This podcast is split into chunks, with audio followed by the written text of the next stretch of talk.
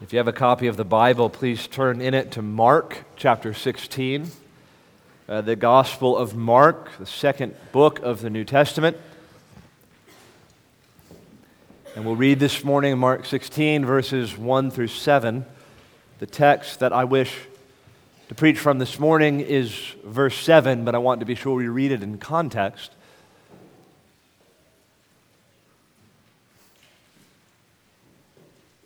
Please follow along as I read Mark chapter 16, verses 1 through 7.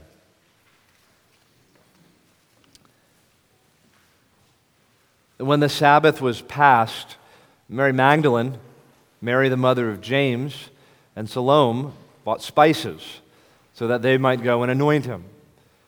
And very early, on the first day of the week, when the sun had risen, they went to the tomb.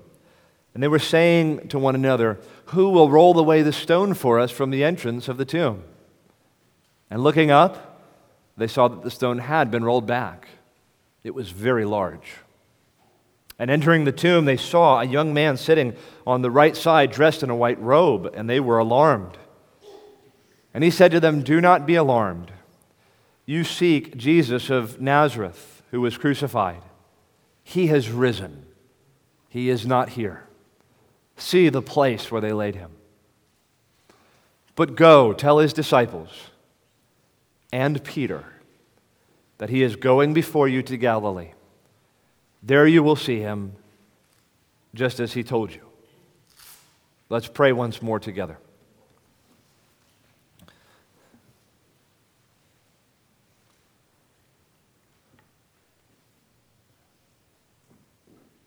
Father, we pray through your inspired and inerrant and holy word, uh, you would come and speak to us. Make the word alive to us this morning. We pray, Father, that you would come and be our teacher by the Holy Spirit, and that you would show us things that perhaps we've not yet seen in your word. That you would show us Christ, Him crucified, Him risen. We pray in Jesus' name. Amen. If you're here this morning and you're a Christian, I wonder if you can remember an actual day or maybe a season of life uh, when you came to know and believe yourself that Jesus Christ had actually risen from the dead. Maybe you grew up in a Christian home, you were always taught that, and you can never remember a time not believing that Jesus Christ rose from the dead. Uh, but perhaps there are others, maybe it slowly dawned on you that perhaps, in fact, this man Jesus, this great teacher, uh, this one who was regarded as the Messiah, uh, maybe, in fact, he had risen. Maybe I've not considered this, and you were uh, convinced through considering what is taught in the Bible or various arguments and proofs that are put out there by various apologists. I wonder if you can remember the day when this became clear to you that Jesus is alive, that he is the Son of God, that he is a Savior for sinners who lives even now as the resurrected Lord. I want us to consider this morning the resurrection and its implications through the eyes of Peter the disciple. And I want us to ask the question what did the resurrection mean to Peter? As he is told himself that Jesus lives, the Lord himself wants Peter with him. What realities would begin to dawn on him in the moments and hours and days after the resurrection? Mark 16, verse 7, alone among the gospel accounts, acknowledges this detail. The angel instructed the women, Go and tell the disciples and Peter I don't think that means that Peter was not a disciple. It was that in this there was a special word for Peter, uh, that the Lord, through the angel, wished to communicate to Peter himself. And it's that special word and its implications that I want us to consider this morning. Now, if you're familiar at all with Christianity, you know at least something about Peter. Peter was a Jew, he was a common fisherman, and he was drawn into Jesus' service by Jesus himself, who personally invited Peter to follow him. In fact, those were the very words that Jesus gave to Peter. He found Peter and he instructed Peter, Follow me. And that is what Peter did. More than that, he followed Christ for over three years throughout his earthly ministry. Uh, if you're familiar with Peter's story, you know that he was a very up and down kind of disciple. Uh, there were in his discipleship with the Lord remarkable expressions of courage and faith as well as notable expressions of failure and disappointment on Peter's part. None greater than in the final hours of Jesus' life, when Peter abandons Jesus to die. and even denies three times that he ever knew Jesus. The night that his Lord is betrayed and the morning that he is crucified, Peter is nowhere to be found. He who had heard the words from the lips of Jesus, Follow me, the one who had followed Jesus for three, three and a half years, had witnessed so many miracles, had heard his sermons and his teachings. He's actually not there when his Lord is being crucified on a Roman cross. He is nowhere to be found. While Jesus is on the cross and later in the grave, Peter is in hiding, in darkness, and in shame. You might imagine those hours as Jesus is being crucified and after as he is buried in the tomb, you might imagine being Peter in those hours. With the death of Jesus, all that once seemed bright and sure was gone as far as Peter was concerned. Everything was in question. Nothing that he had ever believed in his life could be trusted. Peter was in every way desperate and hopeless. Peter was lost. Well, this is the context in which the angel instructs the women. The angel says to them, Do not be alarmed. You seek Jesus of Nazareth who was crucified. He has risen. He is not here. See the place where they laid him. But go, tell his disciples and Peter that he is going before you to Galilee. There you will see him just as he told you. What did it mean for Peter that Jesus rose from the dead? What would begin to dawn in his mind as this word came to his ears? Let's consider that question this morning under three headings. What did it mean for Peter that Jesus rose from the dead? Number one, that Jesus was in fact the longed for Christ, the Son of God, and the Savior of the world. What did it mean for Peter that Jesus rose from the dead? It meant, number one, that Jesus was, in fact, the longed for Christ, the Son of God, and the Savior of the world. As best we can tell, the very first time Peter ever heard Jesus was from his brother Andrew. Uh, this is recorded for us in John 1. On that occasion, Jesus is first introduced to Peter as the Messiah. Andrew tells him, We have found the Messiah. I'll read that account in John 1, verse 40. One of the two who heard John speak and followed Jesus was Andrew, Simon Peter's brother. He first found his own brother Simon and said to him, We have found the Messiah, which means Christ. He, that is Andrew, brought him, Peter, to Jesus. Jesus looked at him and said, You are Simon, the son of John. You shall be called Cephas, which means Peter. First time Peter's introduced to Jesus, it's uh, through the evangelism of his brother, who tells him, We have found the longed for Messiah. We've found the Christ. And of course, Peter meets him himself, and Peter himself eventually came to believe, not just on Andrew's testimony, but believed himself that Jesus was, in fact, the Christ. Uh, so there are a number of places where Peter's faith in who the person of Jesus was as the Christ, the Son of God, is reflected. The most well known is recorded in a couple of places. It's Peter's profession of faith at Caesarea Philippi. I'll just read the record from Matthew 16. You can just listen as I read. There in verse 13, we read, Now, when Jesus came into the district of Caesarea Philippi, he asked his disciples, Who do people say that the Son of Man is? Then they said, Some say John the Baptist, others say Elijah, and others Jeremiah or one of the prophets. He said to them, But who do you say that I am? Simon Peter replied, You are the Christ, the Son of the living God. Jesus answered him, Blessed are you, Simon, son of John, for flesh and blood has not revealed this to you, but my Father who is in heaven. And I tell you, you are Peter.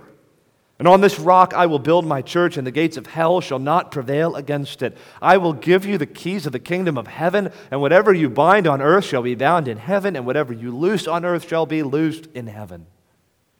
At this point, Peter's confidence that Jesus was who he said he was and who he demonstrated himself to be could not have been stronger, at least it appears that way. Peter felt he could be sure. So sure, he staked his whole life on it that Jesus was the Christ, the Son of God, the Savior of the world. But Peter's understanding of who Jesus was, particularly as the Messiah, as the Son of God, did not include him dying on a Roman cross. Uh, so Peter did not see this coming. Peter did not expect this. Messiahs don't die. The Son of God doesn't give himself up, uh, giving up his life unto death. For Peter, if Jesus was dead, then it was all gone. If he was dead, he was, of course, nothing. Nothing but a sensational prophet who provoked a tiny cult and eventually burned out in infamy. If Jesus was not alive, he certainly was not the longed for Messiah. Uh, the Christ, as the Old Testament foretold, was to reign and rule as a living king forever and ever. His kingdom would have no end, the scriptures taught. There was no space in Peter's mind for a Messiah, the son of David, the king, who died. And certainly, if he was dead, he could not be the Son of God. Jesus spoke of being one with the Father, of possessing life with the Father. The idea that one who shares life with the Father could die was not a notion tolerable to Jesus' disciples. Furthermore, Jesus told his disciples that they would one day be with him and that they would all live forever with him in the glory of the Father. Jesus had said he would always be with them, that he would never leave them or forsake them. But that could hardly be true if he was dead and in the grave. Finally, if he was not alive but dead, Jesus couldn't be the Savior of the world. Jesus had come, he tells us, to call sinners to repentance. He had come to be their Savior. Jesus instructed sinners, if they wished to be saved, to come to him. He told sinners that he was the only way to the Father, the only one in whom could be found eternal life. But if he remained in the grave, he couldn't be a Savior for sinners. How could he save others if he could not save himself? What about all those nations? The Old Testament scriptures had foretold that the nations would stream into Jerusalem, they would come into the temple, that this would be Israel's time to shine, that finally even the ethne of the world, the Gentiles, would come and be saved. We don't see them. The promises have not been fulfilled. And the one that we thought would be that son of Abraham who would bring blessing to all the nations, well, now it appears he's dead and done and gone. This is where Peter may have been in those hours after Jesus' death. If Jesus was dead, all Peter's hopes that he had truly found the Messiah, the Son of God, the Savior of the world, were wrecked on the rocks of Roman malice and Jewish justice. His life was over as far as he could see. But then on Sunday, the women meet the angel. And he says to them, Tell the disciples and Peter Tell him that he is alive. And this word comes to Peter as he's in hiding, and he thinks to himself, could it be? Could it be that my Lord lives? Could it be somehow I got this all wrong? And if he is alive, well, then he must be everything he said he was, and in deeper and in more profound ways than I have yet comprehended. Peter surely knew that if Jesus rose from the dead, he proved he was indeed the longed for Christ. He was indeed the Son of God. He was indeed the Savior of the world. Jesus, in rising from the dead, demonstrated that he was the Messiah to come, that in overcoming sin and death and by rising triumphantly from the grave, he proved himself to be the Christ who would live forever.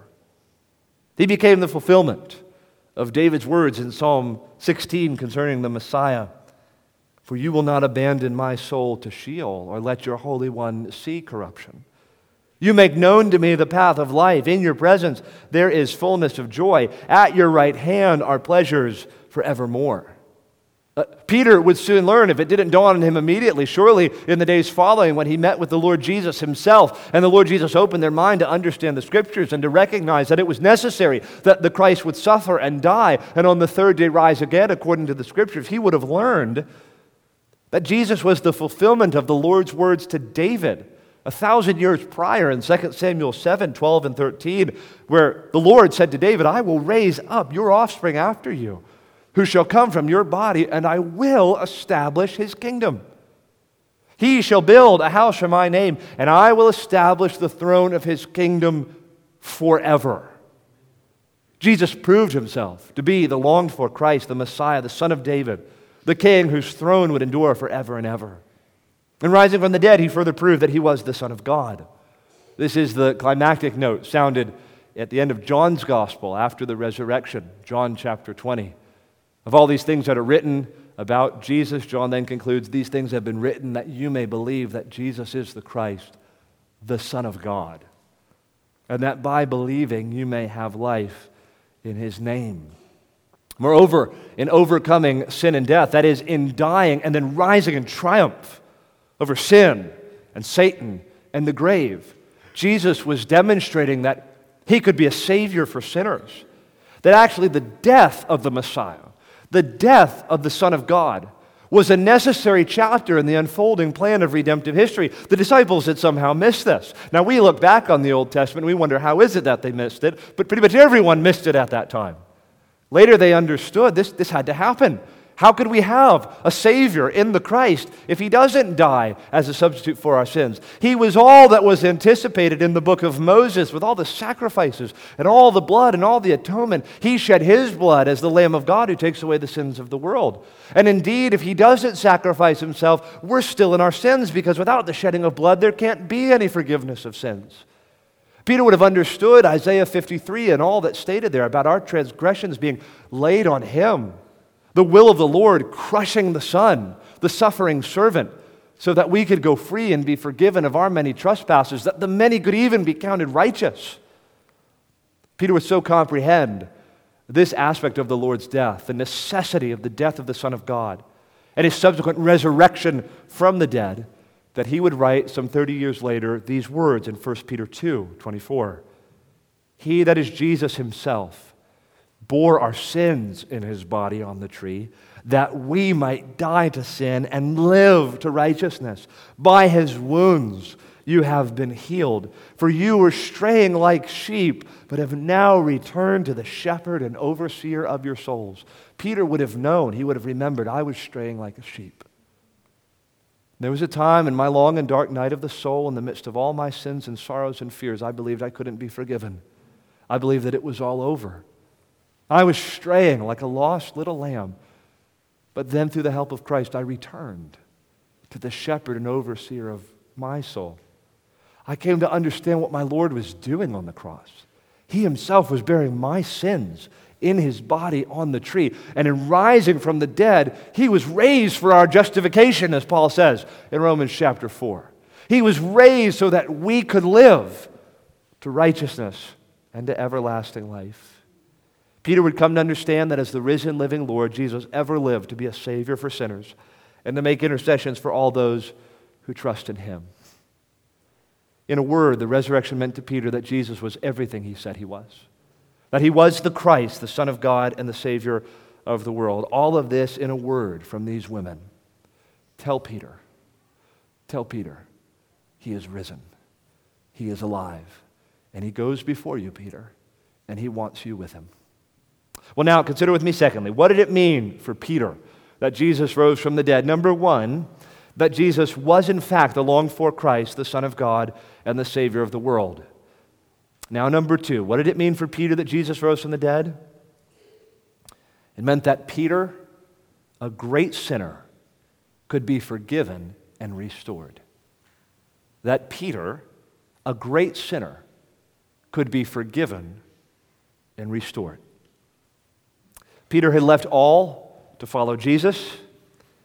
He believed that in Jesus he had found his Lord and Savior.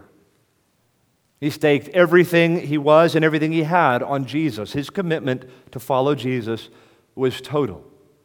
This is reflected in a number of places in the Gospels. I'll just read one to you in John chapter 6. Uh, you may know, if you're familiar with the Gospel of John, it's in John 6 that Jesus feeds the 5,000, that he goes over the Sea of Galilee, the crowds follow him uh, seeking bread. Uh, they haven't understood what it was Jesus was portraying for them in that miracle. He was trying to tell them that He Himself is the bread of life. And Jesus begins to talk about the cost of discipleship. And as the crowds hear, they reject Him, they leave Him, they all leave the Lord. We read in John 6, verse 66, after this, many of His disciples turned back and no longer walked with Him. So Jesus said to the twelve, do you want to go away as well? Simon Peter answered him, Lord, to whom shall we go? You have the words of eternal life. And we have believed and have come to know that you are the Holy One of God. Peter came to believe that Jesus was the pathway to salvation and eternal life. Peter believed that Jesus had the authority to forgive people of their sins. He had observed Jesus on numerous occasions pronounced the forgiveness of sins over men and women. He himself, Peter, hoped in the forgiveness of his own sins in Jesus. But of course, for Peter, all of this depended on Jesus being alive depended on him being a living Savior. If he remained dead, then there was nothing left for Peter but bondage to sin and the penalty of sin. Moreover, in those moments, as Peter is in hiding, his entire consciousness was tormented by the awareness that in the Lord's final hours, he betrayed him in the most cowardly fashion possible. Peter had sinned in the most egregious way he could conceive, and as a result, Peter's spiritual life was wrecked. The state of inner confusion and turmoil that must have flooded Peter's mind and heart in the ensuing hours and days must have been overwhelming to him. I don't know that any of us could comprehend the nature of Peter's grief. His conscience was ruined, as was his life and his hope of heaven. On the one hand, all that he had hoped in and Jesus appeared to be lost. Peter had been spiritually desperate. He had come to Jesus believing that he had nowhere else to turn. But it appeared now that Jesus was dead. And where would he find life if the Lord was no more? On the other hand, there was no entryway back into the world of Judaism for Peter. That break was irrevocable. He had left it definitively. Peter was thus a spiritual outcast. He's stuck between heaven and hell, a soul alone separated from any hope of eternal life and the forgiveness of his sins. So, can you imagine? Can you imagine Peter now locked up in a house on a Sunday morning, much like this? We're told for fear of the Jews that if he ventured outside on that morning, it would be him next who perhaps would be crucified. He's locked up in a house for fear of the Jews. And then the women come, they knock on the door, and maybe they give the password or whatever uh, to signal that they're friends and that they're safe and that they could be uh, permitted in. Or maybe not. Maybe, maybe they just knocked on the door and weren't let in, and they shout this news uh, through the door. We don't know. But we do know what they told Peter. They told him what was told to them by the angel. They would have said, Peter, we have been instructed to give a word specially for you. The word is that your Lord lives, that the Savior is alive, that he has overcome death. And Peter, he wants to speak with you, he wants to see you. He goes before you to Galilee, and his word to us was to tell you to meet him there. He wants you to be with him.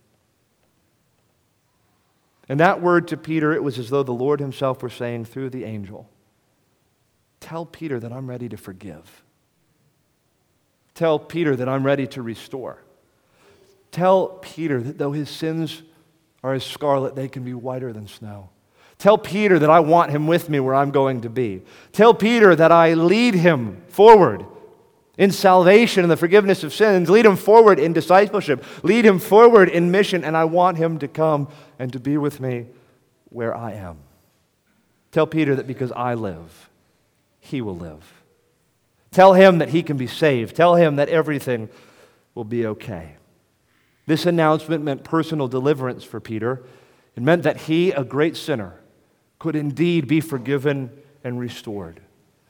That he, an abject failure, could be saved and could once again hope in eternal life. Peter would come to see that he is, in fact, the Lord, that he is the Savior for sinners, that though I have been such a failure and though I have sinned in such egregious ways, my Lord is willing to pardon. He's willing to forgive.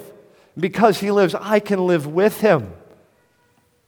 Live with him everlastingly in eternal life. Hope is restored for Peter because Jesus is alive. What did it mean for Peter that Jesus rose from the dead? Number one, that Jesus was, in fact, the longed for Christ, the Son of God and the Savior of the world. Number two, that Peter, a great sinner, could be forgiven and restored. Now, number three, that Peter's life had purpose and meaning. That Peter's life had purpose and meaning. As I've said already, the resurrection would have had very significant and unique personal implications for Peter and the course that Peter's life would take. This comes across in the most striking fashion in that account after the resurrection of Jesus when the disciples meet him on the beach. It's recorded for us only in John 21, the restoration of Peter there, the recommissioning of Peter. I just want to read that account for you in John 21, verse 15. When they had finished breakfast, Jesus said to Simon Peter, Simon, son of John, do you love me more than these? He said to him, Yes, Lord, you know that I love you. He said to him, Feed my lambs. He said to him a second time, Simon, son of John, do you love me? He said to him, Yes, Lord, you know that I love you. He said to him, Tend my sheep. He said to him the third time, Simon, son of John, do you love me? Peter was grieved because he had said to him the third time, Do you love me? He said to him, Lord, you know everything. You know that I love you. Jesus said to him, Feed my sheep. Truly, truly, I say to you, when you were young, you used to dress yourself and walk wherever you wanted. But when you are old, you will stretch out your hands, and another will dress you and carry you where you do not want to go. This he said to show by what kind of death Peter was to glorify God. And after saying this, he said to him, Follow me. Peter is wonderfully, individually restored. He is restored in the most intimate and personal of ways, and he is individually and uniquely commissioned. Peter was, he became, as he would later describe himself, an eyewitness to his majesty. He was an apostle. He was a witness to the resurrected Lord. He would give his life to preaching the resurrected Christ. The resurrection meant that Peter's life had purpose and meaning in a unique and very special way.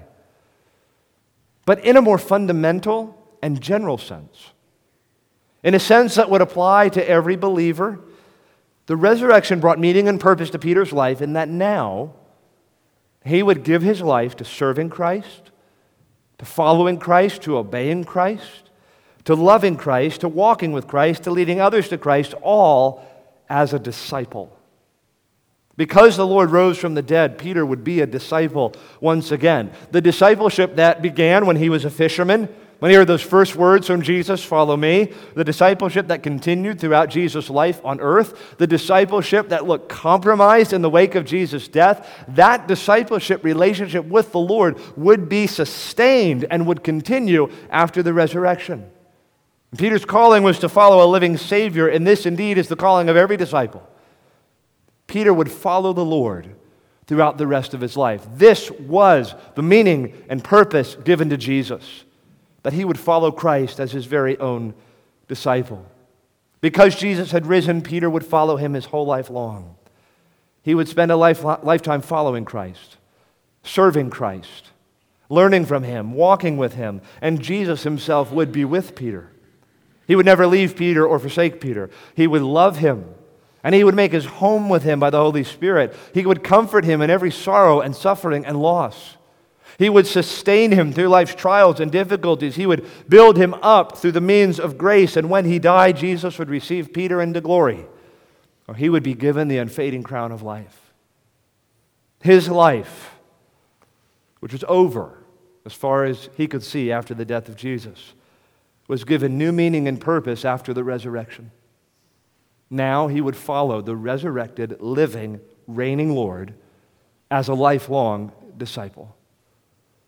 With this word from the women, the Master is alive. He is risen. Peter's life, which was wrecked, which was broken, was given new meaning, and it would never be the same. Well, now I'd like to transition from Peter's narrative to ours and to consider some points of application. We've considered Peter's experience and some of the implications of the Lord's resurrection for Peter himself. Well, what about us? Have you ever thought about this? What does the resurrection mean for me? What does the resurrection mean for us? Though all of these things would have been deeply personal and meaningful to Peter in a peculiar way, they are all nonetheless true for us. So, number one, because Jesus had risen from the dead, we too must acknowledge him to be the longed for Christ, the Son of God, and the Savior of the world. My friend, I wonder if you've ever considered this question. Um, what, what are the implications for my life if, in fact, Jesus did rise from the dead? Have you ever asked that question yourself? Have you ever asked, what would it mean for my life if it's actually true that the tomb is empty, that Jesus lives, and that he is the Christ, the Son of God, and the Savior of the world? I wonder if you've fairly evaluated that question at any point in your life. There's all kinds of evidences, of course, for the resurrection of Jesus. You might start with the fact that uh, Jesus died and rose again in precise fulfillment of the Old Testament scriptures. Uh, written, we know, hundreds and even thousands of years, in a couple of cases, before Jesus was ever born. Uh, no one disputes that the Old Testament scriptures are a genuinely ancient text. Even Richard Dawkins believes that. Uh, these are documents genuinely written hundreds and hundreds of years ago. What do you do with the fact that Moses, writing 1500 years before Jesus ever came, wrote of this whole sacrificial system that anticipated exactly what it is that Jesus said he was going to do and eventually did? What do you do with Moses' words 1500 years before Jesus came that God would raise up a prophet from among the Israelites who would speak God's words to them, who they would follow? What do you do with David's words a thousand years prior, written in the Psalms and in other places? that exactly anticipate what happened in the death of Jesus and later his resurrection. Psalm like Psalm 22, which describes almost exactly the scene we see at the cross in the gospel accounts. Or John 16, or excuse me, Psalm 16, that anticipates that he who is the Messiah would die and rise again. That actually this is exactly what the Old Testament scriptures anticipated. What do you do with passages like Isaiah 53? written 700 years or so before the coming of Jesus, that describes the necessity of the death of the suffering servant, the one who would be the Christ and the Messiah. Or Isaiah 9 that tells of the son that would be born in the city of David. These exact prophecies that found their mirror fulfillment in the events of Jesus' life, death, and resurrection. What do you do with the unity of the biblical witness across an entire millennia? All these prophecies and fulfillments, all these cross references, written 66 different books by 40 plus different authors in different contexts in Israel's history and thereafter and in different cultural settings, and yet harmonized as one united book that reads in unity. What also do you do with the witnesses? Uh, you might start with the women at the tomb. A very odd and peculiar detail to put in there if this is all a fabrication. Uh, so, in the ancient world, the testimony of women would not be received as legitimate testimony in court. Uh, but in this story that is supposed to be a big heist, uh, actually, the writers of the New Testament emphasize this point that it was the women who saw him first and first testified about the risen Lord. Strange if you're trying to persuade the world of your message. Simplest explanation seems to be that they probably were the first to see him. Moreover, uh, the disciples, they also witness him. And in their accounts of their lives, you know, Matthew, Mark, Luke, and John, and in the subsequent epistles, um, they give a pretty unflattering portrait of themselves. Those who were to go on to be the leaders of this new religion, this new movement, don't appear especially heroic in their accounts about the life and ministry of Jesus. What do you do with their witness? Uh, what do you do with the 500 witnesses who saw Jesus at one time? I could understand um, maybe uh, some person was worked up into some frenzy and they saw something as a matter of wish fulfillment that they wanted to see, and in some delirium, they began to testify that they saw the Lord. But 500 people? I mean, all of them caught up in some kind of delirious, ecstatic vision, uh, seeing something that is just a, a dream and not a reality? What do you do with those 500 witnesses? What do you do with the subsequent events immediately after the purported resurrection of Jesus? Okay, so, so as far as the disciples were concerned, as far as all messianic expectation in the context of Second Temple Judaism, no one expected the Messiah to die, including the disciples. He dies, and in fulfillment of the Old Testament scriptures and his own words while he was living, would have believed he rose on the third day. How do you take Peter hiding for fear of the Jews, believing that his entire life is wrecked, to becoming the bold preacher that he becomes in Acts 2? How, what do you do with the fact that those early disciples, rather than staying in Jerusalem and trying to come up with some kind of self reinforcing kind of cult where they can kind of, you know, corroborate their stories, they actually spread out. They should go forth and start telling everybody that Jesus actually is alive. How do you account for that change? Uh, these pathetic wimps, these losers who, who, who are hiding from the Jews who believe their Lord is dead. How do you explain the start of the worldwide Christian movement? But what do you do with the fact that by the end of the first century, you have literally hundreds of thousands of people, not in Jerusalem, but all over the Mediterranean known world and beyond, professing faith in Jesus Christ, the Jewish rabbi? Calling him Lord, believing that he actually rose from the dead against all odds in the face of persecution penetrating through various cultural barriers. Wherever the gospel goes forward, people are being saved left, right, and center. How do you account for that? How do you account for the spread of Christianity thereafter?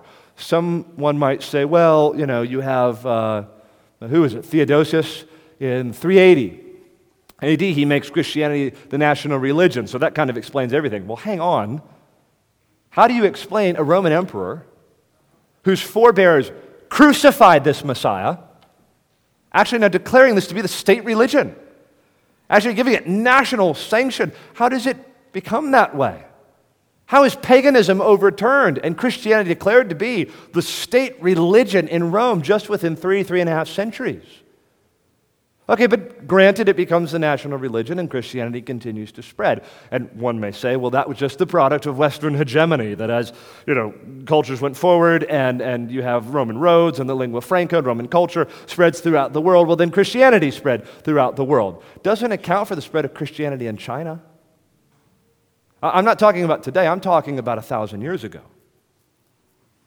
Though we might talk about today, how do you explain in the Eastern world hundreds of millions of disciples of Jesus Christ in China, in India, in sub Saharan Africa. This isn't a Western invention. The vast majority of Christians in the world today are not found in the West. How do you explain Christianity persisting even through the Enlightenment, where people believed that the underpinnings of Christianity were surely ruined now? Or, or in, in the rise of secularism and pluralism and postmodernism, you know, my friend, the world is not becoming less religious today, it's becoming more religious. There are more people worshiping the risen Lord this morning than at any time in human history. And that gospel, that message is finding a home in the hearts of people across all cultures, against all odds, against all sorts of opposition and persecution. The gospel is going forward, and there are people in every country in the world today who believe Jesus Christ to be the Lord.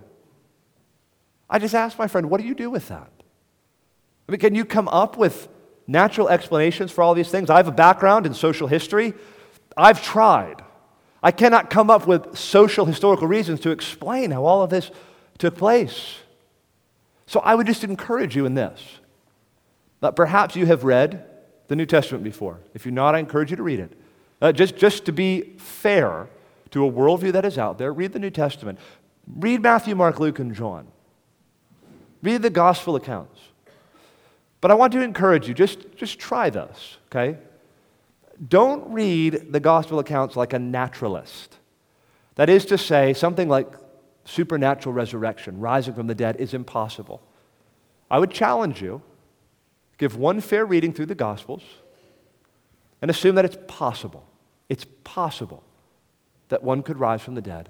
Just encourage you on your own. Read through the Gospels and see what you find. Does it feel as though these men are lying? Does it feel as though this is a fabrication? See what you see, see what you find if you will read the Bible, granting that possibility that actually he did rise from the dead. Of course, we who are Christians, we don't need to be persuaded. These proofs are very persuasive to us. The ultimate proof, of course, for us is that Jesus has revealed himself to us very deeply, very personally, to be the Messiah. He saved us from our sins. We have come to see, as, as, as if scales from our eyes have been removed, that he is, in fact, the Christ, the Son of God, and the Savior of the world. If Jesus rose from the dead, then he is David's greater son who would reign on his father's throne forever. If he did rise from the dead, he is indeed the Son of God, and he is indeed the Savior of the world who can save even us. Second point of application, more briefly. Because Jesus has risen from the dead, we, a room full of great sinners, can be forgiven. Because Jesus is alive, we can all have the hope of the forgiveness of our sins. The resurrection of Jesus is the ultimate refutation to all hopelessness about sin, all defeatism. He, he could never save me. He who defeated Satan, the power of sin and death, he who could save even Peter, he can save any one of us. The word of the angel through the women to Peter is to tell him that though he is a great sinner, he can be saved. Though he has failed so miserably, though he has behaved so ignobly, though he has fallen so short, he can be saved. And this word is meant to come to us very deep and personal ways as well. Tell Johnny that though he be a great sinner, he can be saved. Tell Ed that though he's failed so miserably, he can be forgiven. Tell Dawn uh, that so she has so often failed the Lord, though she's sinned in so many ways, she can be forgiven. Tell, tell Alex, though he's such a failure, I'm ready to forgive and restore. This word is meant to come to us personally through our text in Mark 16, verse 7, through the words spoken to Peter.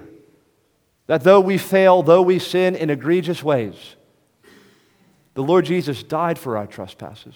He was raised for our justification. The resurrection is the dawning of hope for all those who have an awareness of their sins and all the ways they have shamefully betrayed the Lord. For every person here, there is the hope of salvation because Jesus is alive. Romans 8 and verse 11 if the spirit of him who raised Jesus from the dead dwells in you, he who raised Christ Jesus from the dead will also give life to your mortal bodies through his Spirit who dwells in you. And thirdly and finally, and I'll say this in closing because Jesus has risen from the dead, our lives can have purpose and meaning. Because Jesus has risen from the dead, our lives can have purpose and meaning. I don't mean that in some kind of sentimental way. Like, that's good for you, Christians. Uh, good to have a sense of purpose. You know, like, like, like a retired man or woman that says, you know, I really, after work, I really didn't have a sense of purpose, and so I took up gardening. And something about, you know, planting flowers and seeing them grow really gives me a sense of purpose. That's not what I'm talking about. Easter for us is not a quaint holiday. The resurrection of Jesus is the very center of our lives.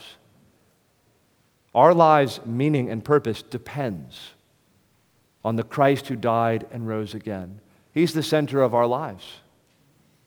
We follow him, we're his disciples. Listen, those of us here who are Christians, we have staked everything on the blood and righteousness of Jesus Christ and the fact that Jesus did walk out of the tomb. If he didn't, we are nothing. There is nothing left for us but a sort of nihilistic black hole. Just, just nothing. Our, our lives crumble.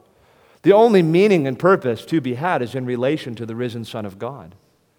And that's true for every one of us, whether or not we've embraced Jesus or not. If Jesus is really alive, well, then there can be no meaning found apart from him. The only meaning and purpose that can be had is in knowing him, in worshiping him, in following him. I was meeting with a, brother recently. Uh, he's advanced in years. He knows that his life may not be much longer, and he wanted to work with me to plan his funeral, wanted me to speak at it. And he was sharing to me the text that was on his heart. He wanted this written on his headstone, he wanted it preached at his funeral. And it's found in John 17 in Jesus' high priestly prayer. This is eternal life. To know the Father and Jesus Christ, whom he has sent. But what is there? For you outside of the forgiveness of sins, What is there for you outside of a relationship with Jesus Christ? Have you discovered meaning and purpose? We all want it. People are finding it in keeping a rose alive for a season. People are finding it in beach houses. People are finding it in a, growing 401k. People are finding it in some sense of self achievement in life. My friend, as we said last week, in a hundred years, we're all a box of bones. In, in a hundred years, we're all fertilizer for the worms. A hundred years from now, this hand is going to be a corpse. Meaning and purpose in a raised flower bed, in compound interest, in sports teams, and in just another hit of pleasure. Just a, another weekend at the beach. Uh, just, just another stroll outside. Another indulgence in uh, sin. Uh, another experience of some high. Is that where meaning's found? We believe that the Son of God rose from the dead. We believe that he is living even now. And we, we believe that every person's destiny is defined in relation to him. If Jesus is alive, all that matters is where we stand in relation to Christ. The good news, friends, is that Jesus, because he lives now, can save anyone. You can be saved from your sins and be forgiven of your sins and be brought into a living and vital relationship with the Christ, the Son of God, the Savior of the world. This day, I tell you, if you put your faith and trust in Jesus Christ, turning from sin and becoming his disciple, just as Jesus became his, excuse me, Peter became his disciple, you can be saved. If you give your life to following Christ, he will be pleased to receive you. There is no sin that you've committed or can yet commit that will disqualify you from his love and his mercy and grace. There is nothing that will put you beyond the pale. His forgiveness is for all those who turn from sin and trust in him. All those who look only to his blood and righteousness, at his power to defeat sin and the grave. For all those who trust in Christ, they will be saved. We can all be made alive. Can all be given this meaning and purpose and significance if we make Jesus the center of our lives, the living and reigning Lord. Let's pray together.